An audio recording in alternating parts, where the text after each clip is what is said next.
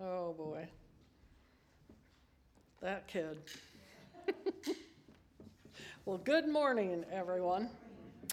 I am glad you are here, and I am very glad that I am here because I've been to the dentist four days this past week Monday, Tuesday, Wednesday, and Thursday. Hopefully, we've saved the tooth. I hope. Pray that the tooth doesn't go crazy now that it's uh, in the in the process of being completed with a crown on it. So I'm glad that that's behind me.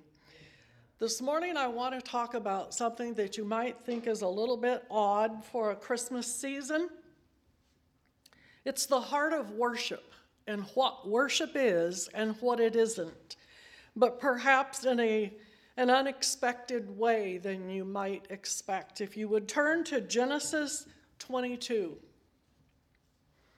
probably the greatest test of a man in all of the Bible's recorded history is the story of Abraham and Isaac and the poignant depiction of the father's love for a son, and also such a vivid type that Isaac is of Jesus.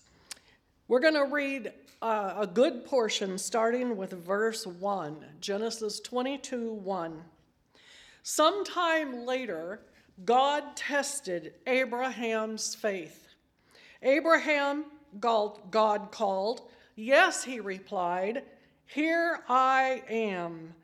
Take your son, your only son, yes, Isaac whom you love so much, and go to the land of Moriah. Go and sacrifice him as a burnt offering on one of the mountains which I will show you. The next morning, Abraham got up early. He saddled his donkey and he took two of his servants with him, along with Isaac. Then he chopped wood for a fire and burnt and a burnt offering and set out for the place that God had told him about. On the third day of their journey, Abraham looked up and he saw the place in the distance. Stay here with the donkey, Abraham told the servants. The boy and I will travel a little farther and we will worship there. So Abraham placed the wood for the burnt offering on Isaac's shoulders, while he himself carried the fire and the knife. As the two of them walked on together, Isaac turned to Abraham and said, Father, yes, my son, Abraham replied. We have the fire and the wood, the boy said, but where is the sheep for the burnt offering? God will provide a sheep for the burnt offering, my son, Abraham answered. And they both walked on together. When they arrived at the place where God had told him to go, Abraham built an offering, excuse me, an altar, and arranged the wood on it. Then he tied his son Isaac and laid him on the altar on top of the wood. And Abraham picked up the knife to kill his son as a sacrifice. And at that moment, the angel of the Lord called to him from heaven, Abraham, Abraham. Yes, Abraham replied, Here I am. Don't lay a hand on the boy, the angel said. Don't hurt him in any way. For now I know that you truly fear God. You have not withheld from me even your son, your only son. Then Abraham looked up and saw a ram caught by its thorns in a thicket. So he took the ram and he sacrificed it as a burnt offering in place of his son. Abraham named the place Jehovah Jireh which means the Lord will provide. To this day, people still use that name as a proverb on the mountain of the Lord, it will be provided. Then the angel of the Lord called again to Abraham from heaven. This is what the Lord says Because you have obeyed me and not withheld even your son, your only son, I swear by my own name that I certainly will bless you. I will multiply your descendants beyond number. Like the stars in the sky and the sand on the seashore, your descendants will conquer the cities of their enemies. And through your descendants, all the nations of the earth will be blessed, all because you have obeyed me. Now, I can imagine that there could have been a very different conversation happen, especially so if it were one of us in Abraham's situation. I can imagine that Abraham could have said, Lord, you just gave us Isaac. He's not that old. We've only had him such a short time, and he's not even established as a full grown man with a family of his own yet. Why don't you take Ishmael instead? As you know, Ishmael uh, was also Abraham's son of a different wife. Yes, of course, Lord, Abraham might have said, I love Ishmael too, but it's not the same as Isaac, the promised son. But we know that none of these conversations happened. How do we know it? Because Paul wrote in the book of Romans that Abraham staggered not at the promises of God through unbelief. He did not allow that to come into his mind, but he was fully persuaded that what God had promised, he was fully able to perform.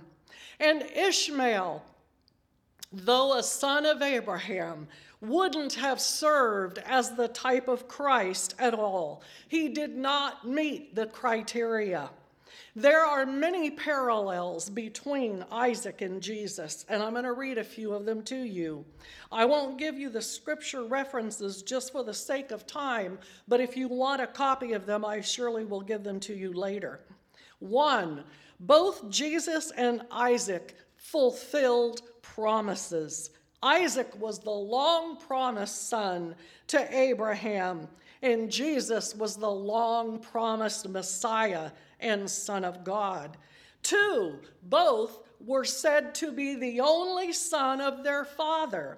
In our text, verse 2, God said that Isaac your son, your only son, whom you love. So there was no question about which son the angel was speaking of. And God said of his son Jesus, This is my beloved son, in whom I am well pleased. Number three, both had miraculous births. Isaac was born to parents who were far too old to produce children. And Jesus was the opposite. He was born to a young girl, even a greater miracle because there was no father, earthly father, involved. She was a virgin, and the Holy Spirit was the one who conceived that, uh, that birth. Number four, both had a conception and a birth that was pre announced. Number five, both were named before their birth. Number six, both were mocked and persecuted by their own kindred. Ishmael and his mother Hagar were jealous of Isaac, and Jesus was hated by his own. Number seven, both were undeserving of their sacrificial death. Both were sacrificed near the very same place. Both were greatly loved by their fathers. Number 10, both had a three day experience. The Bible we just read said Isaac had a three day journey to Mount Moriah, and Jesus was three days from the cross to the resurrection. Number 11, both were accompanied by two men.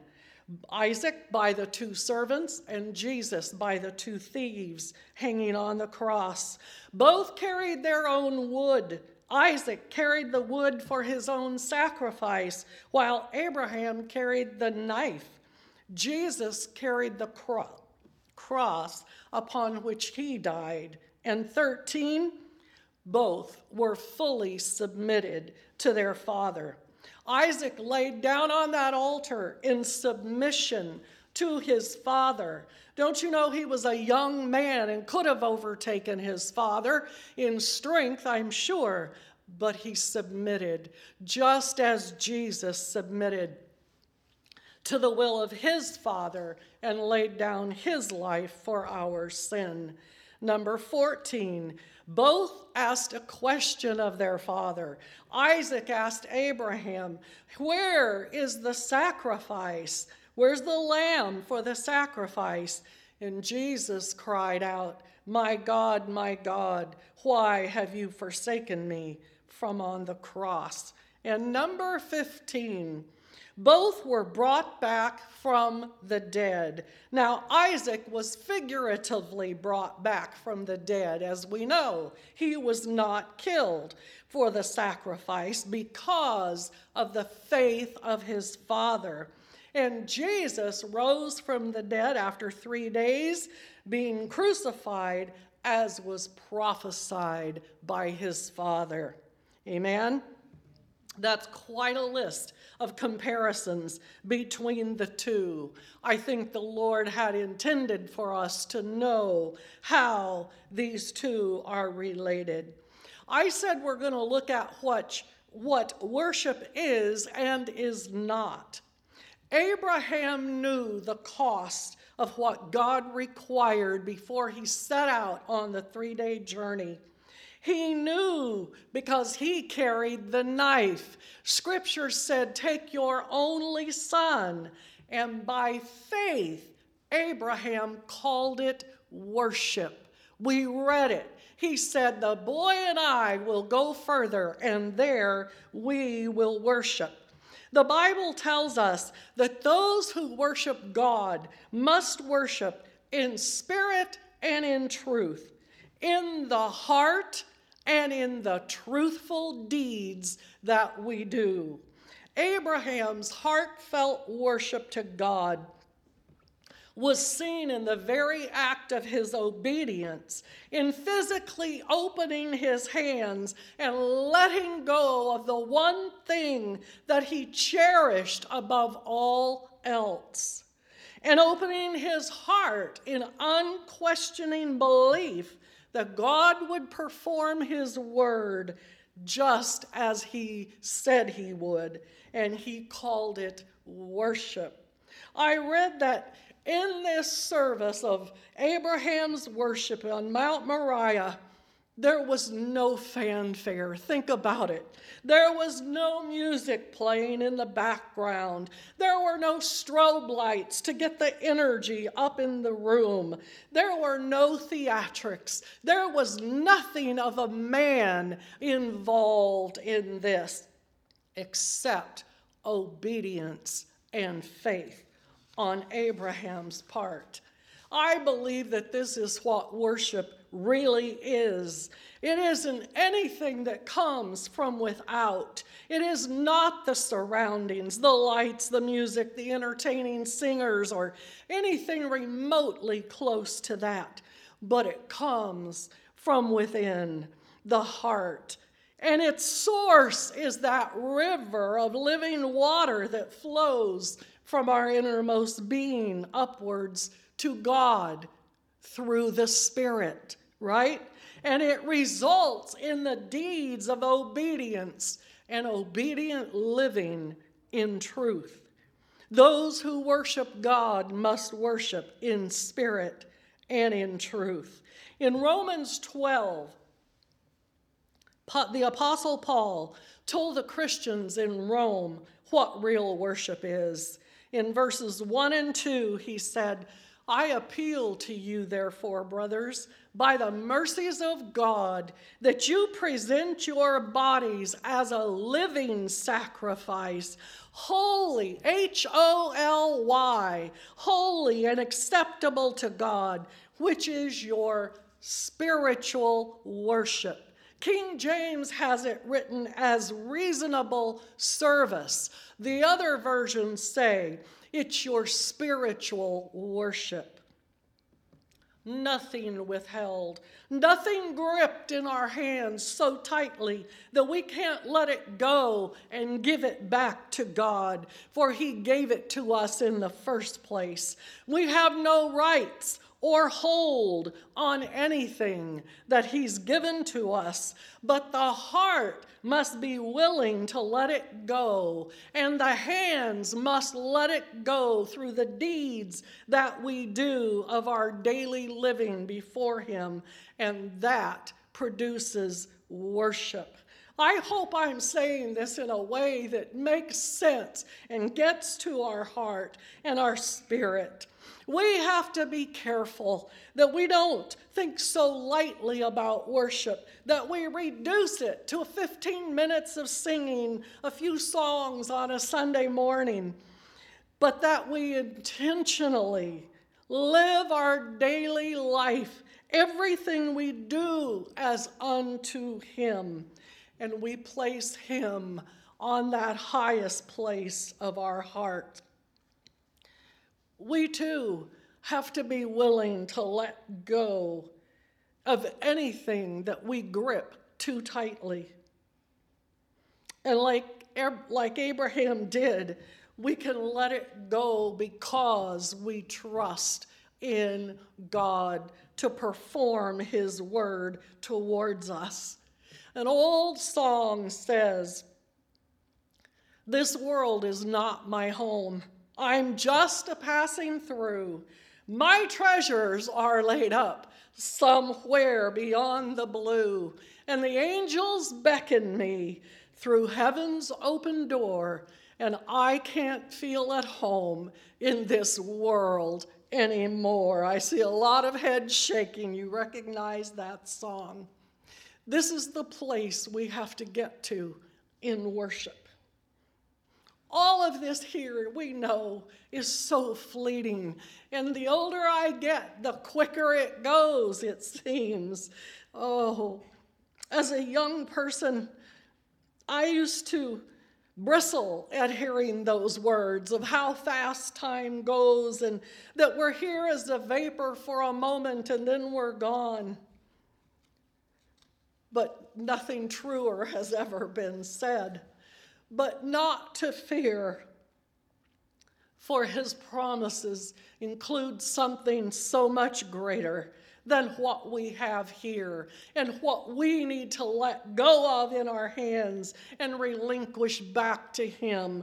For what is coming is of far more value than anything we could hold on to here.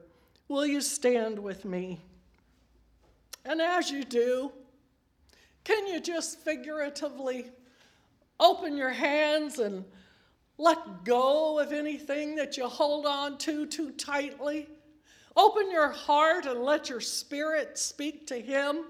Let Him know that you're obedient. Yeah, it's going to hurt. It may cost you something that you dearly love, but His grace is sufficient for us.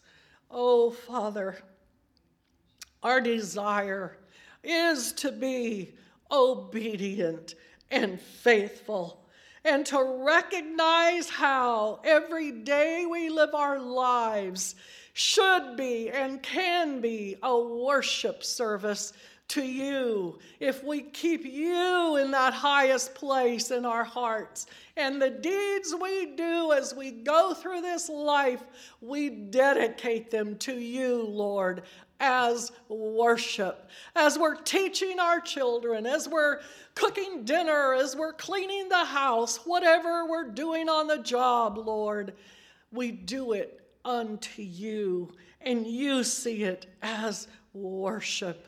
Oh, we thank you, Lord. And we ask you, God, to take us into higher heights and deeper depths in that worship as we live our lives before you, Lord, in holiness and we're acceptable in your sight. Father, we ask you to go with each one here today, Lord, and that you would walk before each one, hover over us in the Holy Spirit, that our spirit communes with you as Abraham did, Lord. And we give you the praise. We give you all the thanks, Lord, for it belongs to you. You are so worthy. And we ask it in Jesus' precious name. Amen and amen.